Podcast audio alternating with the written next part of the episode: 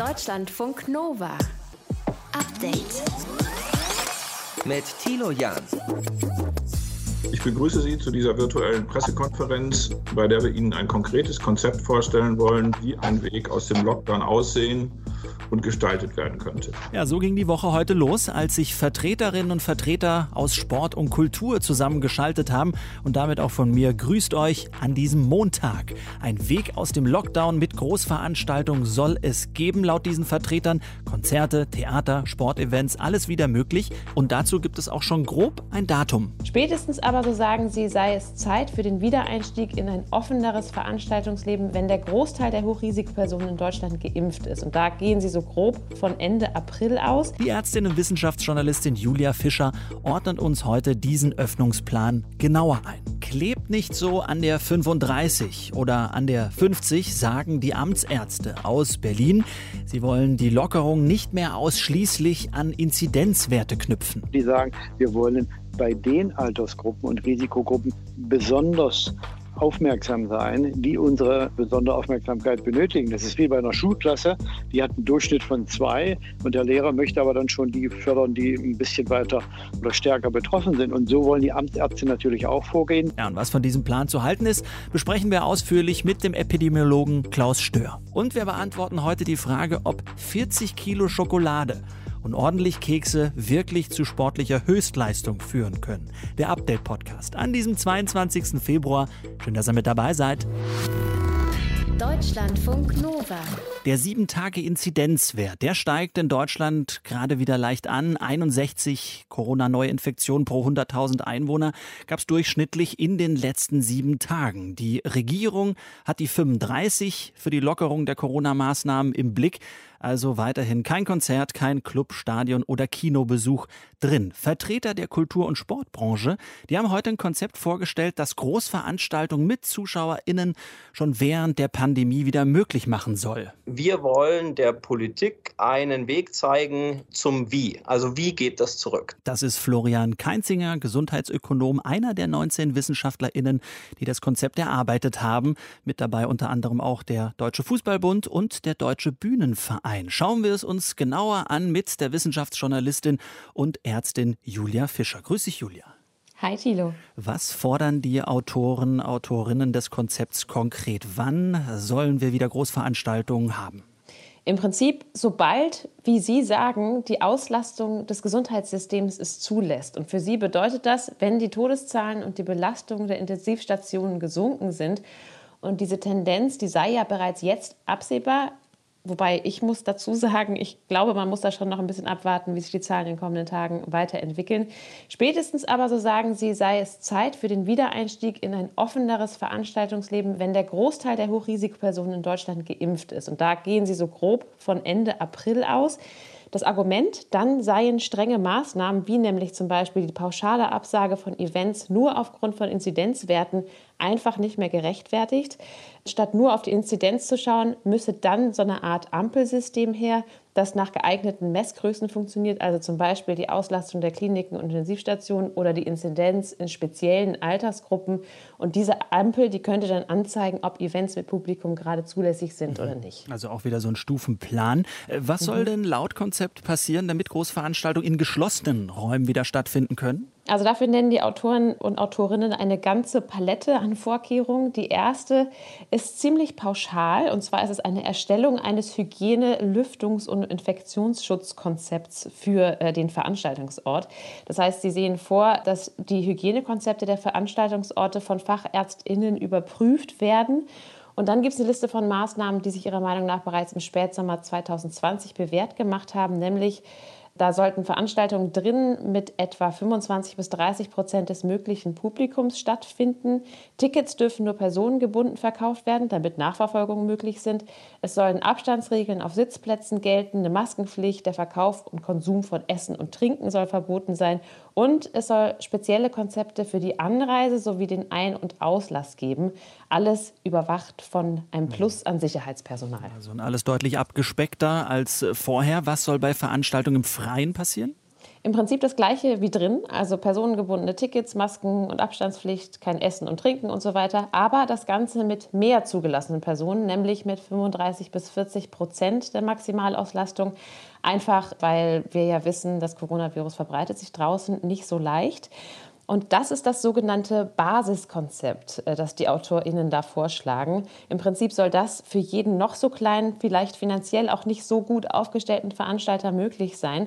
Und darüber hinaus sehen sie die Möglichkeit, dass VeranstalterInnen sowohl für drinnen als auch für draußen noch komplexere Spezialkonzepte entwerfen. Heißt, wenn sie zum Beispiel nachweisen können, dass sie besonders effiziente Lüftungsanlagen haben, dann sollten sie auch für mehr Publikum öffnen können und dann soll es noch ein sogenanntes Maximalkonzept geben, wenn nämlich zum, zusätzlich zum Basis- oder Spezialkonzept noch alle Gäste mit Schnelltest getestet werden, dann wäre noch mehr Publikum möglich und zwar eigentlich auch schon ab sofort. Mhm. Korrigiere mich gerne, aber das klingt jetzt nicht so wahnsinnig bahnbrechend neu. Wie schätzt du das Konzept ein? Ja, stimmt. Ampelsystem, Hygienekonzept, Schnelltests kennen wir alles schon. Aber es sind vermutlich auch einfach die Werkzeuge, die uns in Richtung Normalität helfen werden in Zukunft. Klar ist ja einfach mittlerweile, die Situation wird nicht schlagartig normal, sondern es wird Übergangsphasen geben und die müssen gut geplant werden. Insofern finde ich die Ideen und die Diskussion total richtig. Aber die Frage, die das Konzept nicht beantwortet, auch nicht beantworten will, ist, wann soll das gehen? Denn ja, es stimmt zwar, sobald die Hochrisikogruppen geimpft sind, wird der Ruf nach Lockerungen sicherlich laut werden. Aber ein mögliches Szenario ist dann einfach, dass die Zahlen bei Lockerungen explodieren. Mhm. Christian Drosten von der Charité, der hatte zum Beispiel gesagt, dann wären Inzidenzwerte von 100.000 möglich.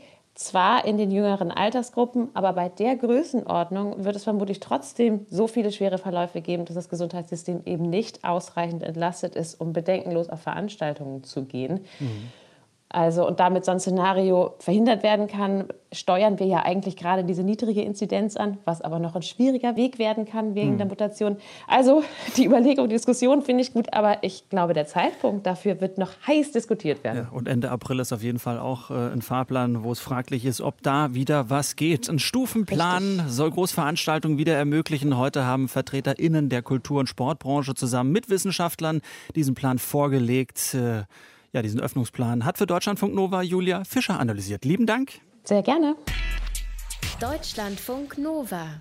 Update. Das schöne Wetter seit dem Wochenende macht den Lockdown und die Kontaktbeschränkungen, ja, wie soll ich sagen, etwas erträglicher. Aber trotzdem fragen wir uns natürlich alle, wie können wir wieder öffnen und ein halbwegs normales Leben hinbekommen? Wann geht's wieder los? Für die Politik ist ja vor allem der Inzidenzwert maßgeblich mit der Frage, wie viele Neuinfektionen gab es in den vergangenen sieben Tagen auf 100.000 Einwohner? Da galt lange der Wert von 50 und neuerdings die 35 als Schwelle für Lockerung.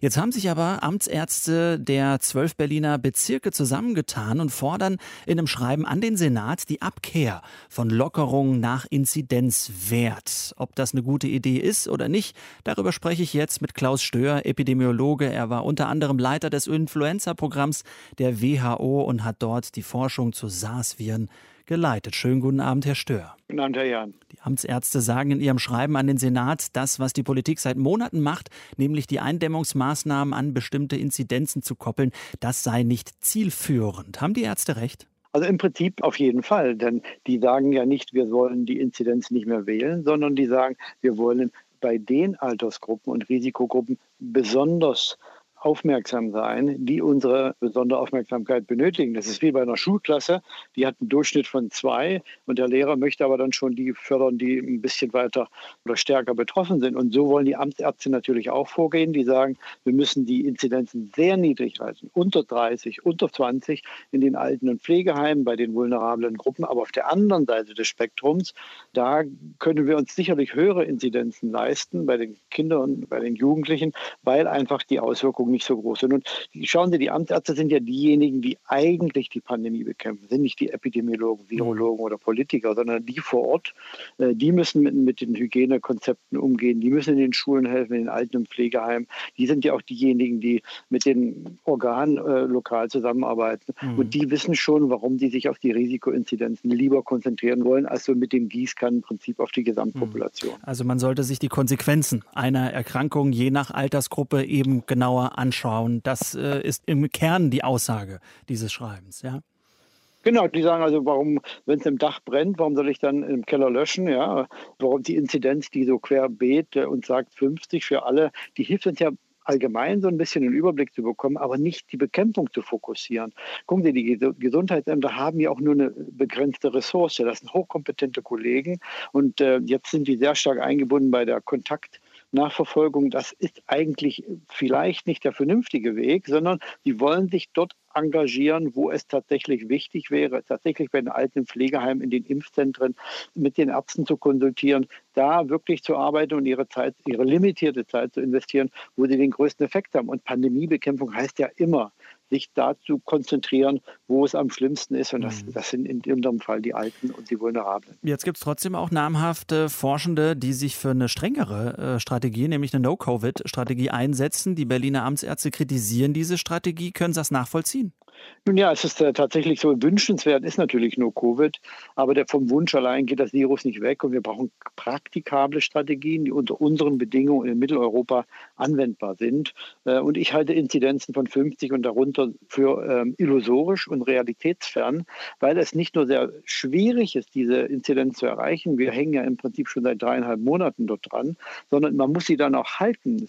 Die Menschen werden sich vielleicht zusammenreißen, so wie in Irland, über einige Wochen, dann erreichen erreichen die die Inzidenz und dann sagen die, jetzt wollen wir öffnen natürlich. Das haben die in Irland gemacht, ohne Kontrolle und die sind mhm. bei einer Inzidenz von 1300 dann gelandet. Und deswegen ist das so schwer. Man muss realistische Ziele haben. In Frankreich liegt man bei 130 bis 150. Die Schulen sind geöffnet, alle Geschäfte geöffnet, außer die Supermärkte. In der Schweiz liegt man auch bei der Inzidenz. Äh, die Schulen sind geöffnet. In Österreich sind Schulen und Geschäfte geöffnet mit einer Inzidenz, die viel höher ist. Dort hat man also den Kompromisspunkt zwischen Freiheit, Gesundheit und Wirtschaft viel höher gewählt, hat dadurch mehr natürliche freiheitliche Möglichkeiten auch geschaffen. Mhm. Äh, in Deutschland fährt man offensichtlich eine andere Strategie. Aber trotzdem braucht ja die Politik, sagen wir mal, so ein Cut-off oder so, so ein Punkt, wo man sagen kann, jetzt ist aber wirklich dann äh, wieder Lockdown angesagt oder jetzt ist die Maßnahme ja. angesagt. Ja, aber das muss ja mehr oder weniger eine Zahl sein. Oder, oder irgendein Wert, wo man wirklich sagt, auch für alle nachvollziehbar, so, jetzt ist aber wieder mal dicht. Genau, also die Amtsärzte sagen ja nicht, wir wollen hier ohne Zahlen arbeiten. Die sagen, wir wollen risikogruppenspezifische Zahlen haben. Und deswegen haben wir in der WHO schon 2003 Stufenpläne erarbeitet. Und diese Stufenpläne äh, passen sich dann elastisch an die sich verändernde epidemiologische Situation an. Also wenn es tatsächlich schlimmer wird, und da kann man mit den Inzidenzen ja dann arbeiten, mhm. dann wird man die Maßnahmen auch transparent, vorhersagbar verschärfen. Und wenn es sich verbessert, so wie Sie jetzt sehen, Todeszahlen gehen zurück, die Inzidenzen insgesamt gehen zurück, dann äh, kann man äh, über Lockerung nachdenken. Das gibt ja den Menschen auch eine Perspektive, das gibt ja denen auch was Vorhersagbares, eine positive Agenda. Dann machen die auch wieder mit. Mhm. Äh, und was wir gegenwärtig sehen, ist ja, dass die Zahlen sich auch in Deutschland wieder erhöhen. Das hat meines Erachtens weniger was mit der Variation, also mit der Mutante zu tun, sondern damit, dass die Leute auch pandemiemüde sind. Sie sehen, wir haben eine Menge erreicht und jetzt wollen wir aber auch ein paar Freiheiten mhm. zurückkriegen. Also wir halten fest, es braucht differenzierte Modelle. Das ist zumindest die Forderung der Berliner Amtsärzte, die jetzt sagen, klammert euch, liebe Politik, nicht so stark an die Inzidenzwerte. Eingeordnet hat das für uns Klaus Stör, Epidemiologe. Ganz lieben Dank fürs Gespräch. Ich bedanke mich, Herr Jan. Deutschlandfunk Nova. Update. Tiere im All, da denken die meisten wahrscheinlich zuerst ja, an die Hündin Laika, die die Sowjets 1975 ins All befördert haben. Die Amerikaner haben damals, es war ja kalter Krieg, mit dem Affen geantwortet, die sie da regelmäßig hochbefördert haben. Rhesusaffen, Schimpansen waren das. Und dagegen wirken die Würmer, die der private Frachter Cygnus da auf die ISS gebracht hat, ja, muss man sagen, auch ein bisschen langweilig im Vergleich. Minto Dran aus unserem Team hat sich mal genauer angeschaut für uns, welche tierischen Gäste dort auf der internationalen Raumstation ISS bisher waren. Also auf der ISS speziell, da waren vor allem kleine Tiere, Insekten wie eben Würmer, Grillen, Spinnen, Schnecken, Schmetterlinge, aber auch Kleintiere, vor allem Mäuse. Die Tiere werden da vor allem für Forschungszwecke auf die Raumstation gebracht. Und Mäuse sind da momentan die größten Tiere, die auf der ISS leben. Die haben genug Knochenstruktur und Gewebe, das man eben beobachten kann. Und außerdem kann man ihre kleinen Käfige auf der ISS einfacher aufbewahren und spart Platz. Hm. Was versucht man da genau äh, in den Tierversuchen rauszufinden? Also viele dieser Experimente beschäftigen sich mit der Frage, wie wirkt sich das Leben im All auf den Körper aus, also auf die Muskeln und auf die Knochenstruktur. Und die meisten Experimente wurden an Mäusen eben durchgeführt, sind ja Säugetiere wie wir Humans eben. Man erhofft sich damit eben Rückschlüsse auch auf Auswirkungen von Aufenthalten im All auf Menschen. Da wurde zum Beispiel 2019 an einer Gruppe von 20 Mäusen erforscht, wie sich ein 33-tägiger Aufenthalt auf der ISS auf ihre Gesundheit ausgewirkt hat. Mäuse werden ja so zwei bis drei Jahre alt. 33 Tage ist da schon ein ziemlich langer Zeitraum in so einem Mäuseleben. Und das Ergebnis, die Mäuse hat der Aufenthalt im All nicht wirklich gejuckt. Das hat sie nicht wirklich beeindruckt. Sie waren nach der Rückkehr auf der Erde super gesund. Auch ihr Sozial- und ihr Fressverhalten war normal. Hm. Schau an, alles gut gegangen. Gab es auch Studien, die da zu einem anderen Ergebnis gekommen sind? Ja, die gab es auch. Also bei einem Experiment von belgischen ForscherInnen, da wurden drei Mäuse, es waren nur wenige Mäuse, für 91 Tage, also drei Monate gleich auf die ISS geschickt. Und diese Mäuse hatten nach ihrer Rückkehr dünnere Haut als Vergleichsmäuse. Außerdem gab es Veränderungen in ihren Muskeln und im Fell. Das deckt sich auch so mit den Erfahrungen, die AstronautInnen machen. Die berichten bei längeren Aufenthalten im All auch von mehr Hautirritationen, von Verletzungen, die äh, langsamer verheilen und so weiter. Mhm. Tierversuche, das wollen wir nur mal ganz kurz festhalten, sind natürlich nicht in erster Linie, wenn sie schwachsinnig sind, zu verurteilen. Und auch mhm. aus einem anderen Grund sind sie zu verurteilen, nämlich wenn es zu Unfällen und Pannen kommt oder kam. War das schon mal so auf der ISS? Ja, also es war jetzt kein großes Drama, aber ordentlich schiefgegangen ist das erste Spinnenexperiment auf der ISS. Da wurden 2008 zwei Spinnen auf die Raumstation geschickt und die Forschenden wollten eben wissen, wie sehen die Netze von Spinnen aus, wenn sie in der Schwerelosigkeit gebaut werden. Und eine dieser Spinnen, die sollte nur die Ersatzspinne sein und war wohl mit ihrem Status als Backup-Spinne wohl gar nicht begeistert. Sie ist dann aus ihrer Kammer ausgebrochen und ist in die Hauptkammer gelangt und man konnte die nicht mehr rausholen, weil man konnte diese Kammer nicht aufmachen aus Sicherheitsgründen. Mhm. Und die Spinnen mochten sich nicht.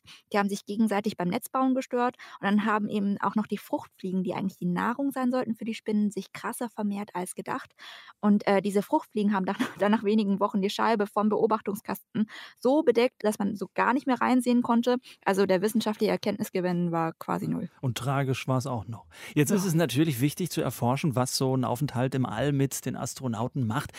Aber die wenigsten von uns werden ja mal da hochfliegen. Bringen die Forschungsergebnisse auch was für uns Erdlinge?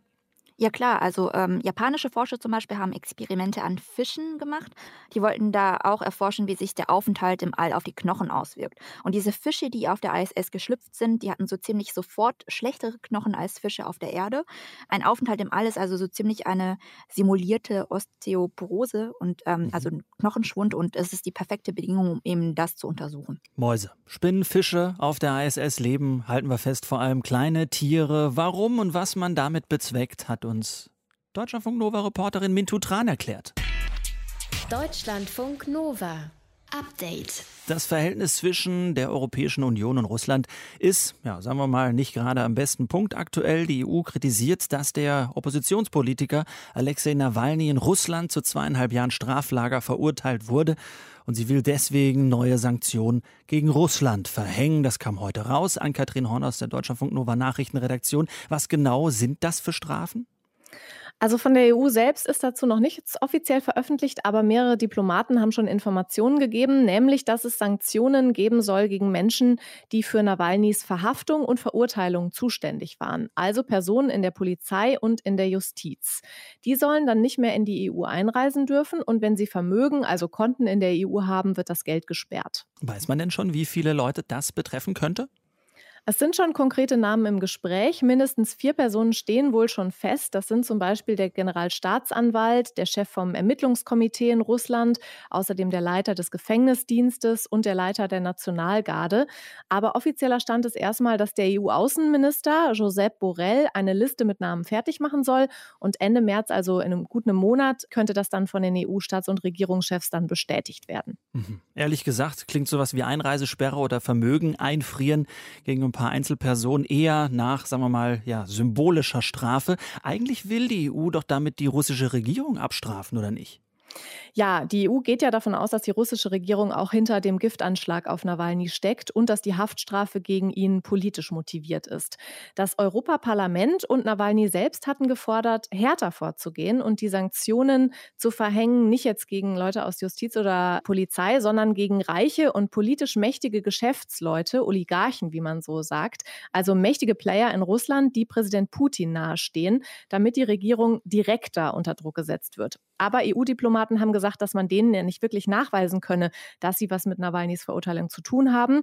Und die Strafen werden sich wohl zumindest nach bisherigen Mitteilungen tatsächlich auf Personen in Justiz und bei der Polizei beziehen. Hm. Was sagt denn die russische Regierung zu den neuen Sanktionen der EU?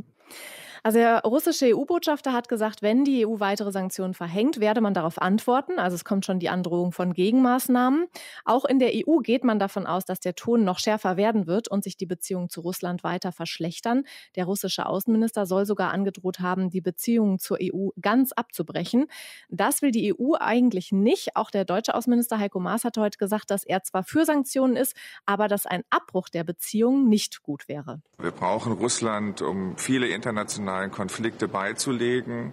Und äh, deshalb wird auch das eine Frage sein, mit der wir uns beschäftigen müssen. Wie ist es möglich, einen konstruktiven Dialog mit Russland aufrechtzuerhalten? Also wie so oft das große Problem mit der Diplomatie. Wie kann man deutlich machen, dass man was nicht akzeptiert, ohne aber so viel Druck zu machen, dass man gar nicht mehr reden kann?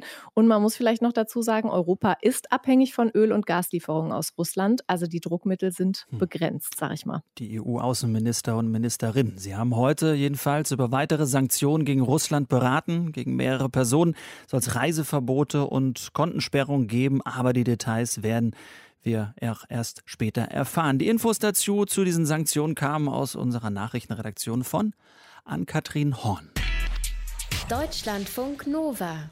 Update. So, gute Nachrichten für alle Freunde des gepflegten GIFs. Ihr könnt jetzt in den Kunstmarkt einsteigen. Ich meine, dass so ein alter Rembrandt bei Sotheby's was bringt, das wissen wir alle.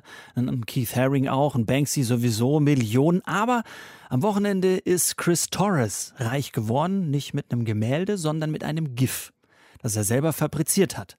Kennt ihr vielleicht Nyan Cat, eine pixelige Regenbogenkatze aus dem Jahr 2011? Für alle, die noch nicht mit dabei sind, Deutschlandfunk Nova-Reporter Martin Krinner. Nyan Cat ist heute schon fast ein Klassiker. Der Amerikaner Chris Torres hat das GIF 2011 designt und ursprünglich war es eine kleine Skizze für einen wohltätigen Zweck für das Rote Kreuz. Das hat Chris dem amerikanischen Tech-Magazin Mashable erzählt. It was a simple doodle, like I didn't think anything of it, but everybody was like, "Oh, this is so cool," and I was like, "Oh, whatever." And then um, two days later, I decided to um, make it into an animated GIF, um, like pixelated design, because I love Nintendo games like old school Mario and stuff like that. Two to three days later, I found like people were messaging me like, "Hey, it's on the Daily What? Hey, it's on Tosh.0. Hey, it's on like all these big websites." And then from there, it just exploded. Like it became this huge worldwide phenomenon.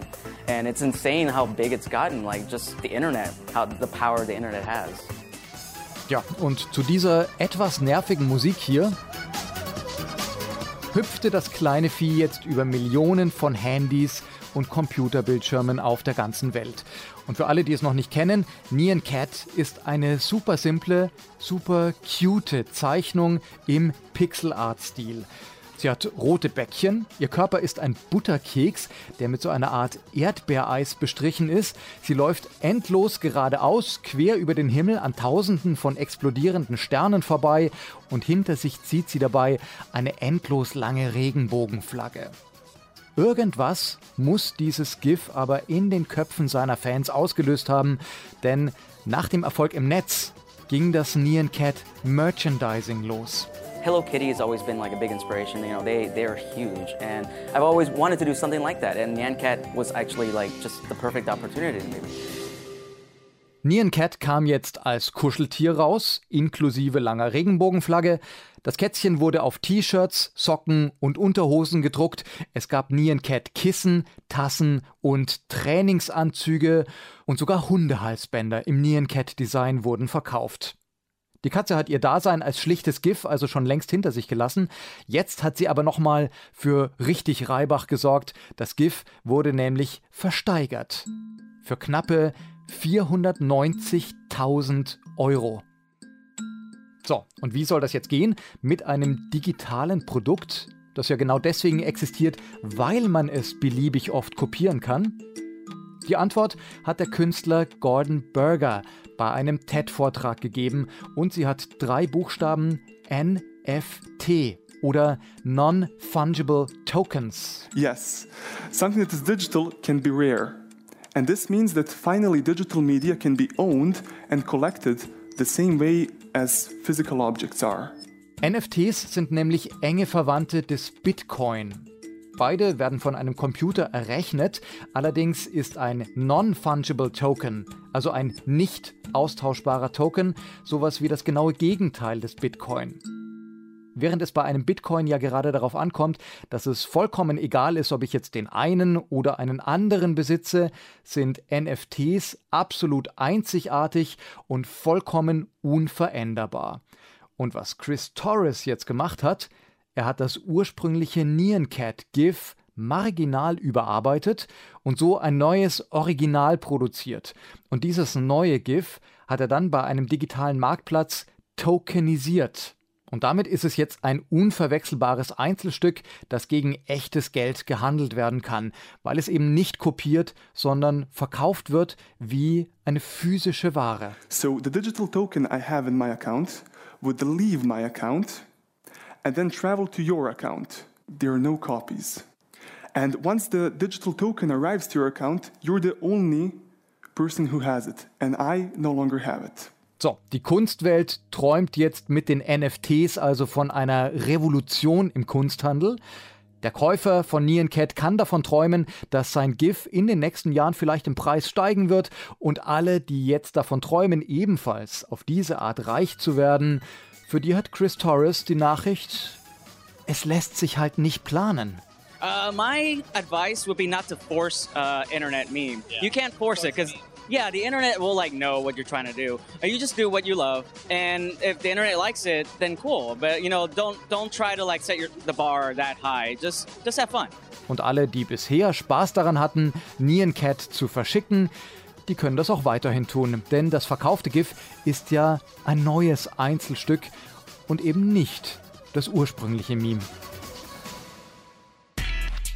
Deutschlandfunk Nova. Update. 70 Tage, 3 Stunden, 48 Minuten. So lange hat die Britin Jasmine Harrison gebraucht, um über den Atlantik zu rudern. Von La Gomera, den Kanaren, rüber nach Antigua in der Karibik. Letzte Woche ist sie dort angekommen. Sie ist mit 21 Jahren nicht nur die jüngste Frau, die es jemals geschafft hat, sondern wahrscheinlich auch die schokoladensüchtigste. Jasmin hat nämlich gesagt, sie habe sich die ganze Zeit hauptsächlich auf diesem Trip von Schokolade und Keksen ernährt. 40 Kilo Schoki hat sie verdrückt. Darüber müssen wir sprechen mit Andrea Zafel. Sie ist Diätologin und betreibt den Instagram-Account WeShape-Vienna, wo sie zusammen mit KollegInnen regelmäßig Infos zu Sport und Ernährung liefert. Grüß dich, Andrea. Hallo. Andrea, haben wir bisher alles falsch gemacht, wenn wir vor dem Sport auf Nudeln und ausgewogene Ernährung gesetzt haben? Ausgewogene Ernährung, absolut richtig. Und da gehören definitiv auch Nudeln und Kohlenhydrate dazu, ja, weil die liefern uns die wichtige Energie für den Sport. Aber Kekse und Schokolade, ist das wirklich die richtige Ernährung, wenn man äh, sportliche Hochleistung bringen will? Ja, ich denke, wir können beim Sport jetzt gar nicht oder auch generell bei der Ernährung gar nicht von richtig und falsch sprechen. Ähm, die Kekse und Schoki, das ja, ist ein sehr spannender Zugang von dieser jungen Athletin. Ähm, aber anscheinend hat ihr das wirklich gut getan. Und gerade beim Sport und vor allem auch eben, wenn man Höchstleistungen erbringt, dann muss man wirklich schauen, was einem individuell bekommt. Und ich glaube, man muss auch unterscheiden beim Sport, also zwischen zwei Aspekten. Und zwar das eine Mal einfach die Basisernährung, also quasi wie ernährt sich dieser Sportler und die Sportlerin generell. Und da hast du eh schon ein, ein wichtiges Schlagwort genannt, und zwar das Ausgewogene. Also ich mhm. glaube, das sollte einfach dann alles im richtigen Maß dabei sein. Und der zweite Aspekt ist dann die Ernährung während dem Sport. Und das braucht man dann tatsächlich nur, wenn, also wenn man länger als eine Stunde äh, trainiert oder eben es passiert oft, wenn man an einem Wettkampf teilnimmt. Natürlich bei dieser Athletin war das wesentlich mehr wie eine Stunde. Mhm. Das heißt, die, die musste ihrem Körper dann wirklich die verloren gegangene Energie durch, äh, ja, in ihrem Fall gewählt durch Kekse zurückführen. Aber das müssen natürlich nicht unbedingt jetzt Kekse sein. Mhm. Aber ich habe mal Ganz, gelernt, dass dieser ja. Zucker dann, der zum Beispiel auch, weiß ich nicht, über ein Stück Marmorkuchen aufgenommen wird oder ein Stück Schokolade, dass der natürlich nur einen kurzen Kick gibt. Und ähm, Mhm. ich habe jetzt beim Marathonlauf auch selten jemand in eine Tafel Schokolade beißen sehen. Das stimmt. Ja, das stimmt tatsächlich, äh, weil eben jetzt gerade die Schokolade, weil da ja auch nicht nur der schnelle Zucker drin ist, sondern auch ein hoher Fettanteil. Also die würde ich jetzt prima auch nicht unbedingt bei so, so langen Belastungen wählen, weil da könnte einfach sein, dass dann die wirklich ja, im, im Magen liegt und durch die Kombination mit Fett auch diese Energie gar nicht so schnell im Körper ankommt. Mhm. Wohingegen jetzt zum Beispiel eben ein Keks oder gehen wir vielleicht auf einen kohlenhydratreichen Riegel oder eine reife Banane, die liefert mir einfach ganz schnelle Energie und die will ich in Wahrheit ja während so einer Belastung haben. Also Mhm. das macht durchaus Sinn. Was würdest du empfehlen? Was sollte man äh, trinken? Was sollte man zu sich nehmen, wenn wirklich hohe sportliche Leistung ansteht? Mm, Also einfach mal schauen, dass meine Basisernährung passt, dass ich meinem Körper Kohlenhydrat, Eiweiß und Fett gebe, natürlich auch die Mikronährstoffe, also quasi eine bunte Mischung aus allem. Wenn es dann aber knapper zur Belastung wird, also wenn, wenn der Abstand einfach kürzer wird, dann würde ich eher auf einen schnellen Snack wiederum zurückgreifen. Also dass ich wirklich, dass mein Körper wenig Verdauungsarbeit quasi leisten muss, dass Mhm. die schnell erledigt ist, aber ich dafür schnelle Energie habe. Und das könnte jetzt einfach wieder sein, ein Müsli-Riegel, Banane mit ein bisschen Joghurt, vielleicht auch ein Pudding oder ja, gerne was Süßes, kann auch eine Biskuitroulade mit Topfen zum Beispiel sein. Das klingt wiederum sehr süß, äh, aber wenn das Ja. vonnöten ist, um den eigenen Körper aufzuladen, äh, warum denn eigentlich nicht? Andrea Zafel, Diätologin aus Wien, über die richtige Ernährung beim Sport. Lieben Dank, Andrea. Dankeschön. Deutschlandfunk Nova. Update. Montag bis Freitag, immer zwischen 18 und 20 Uhr. Mehr auf deutschlandfunknova.de.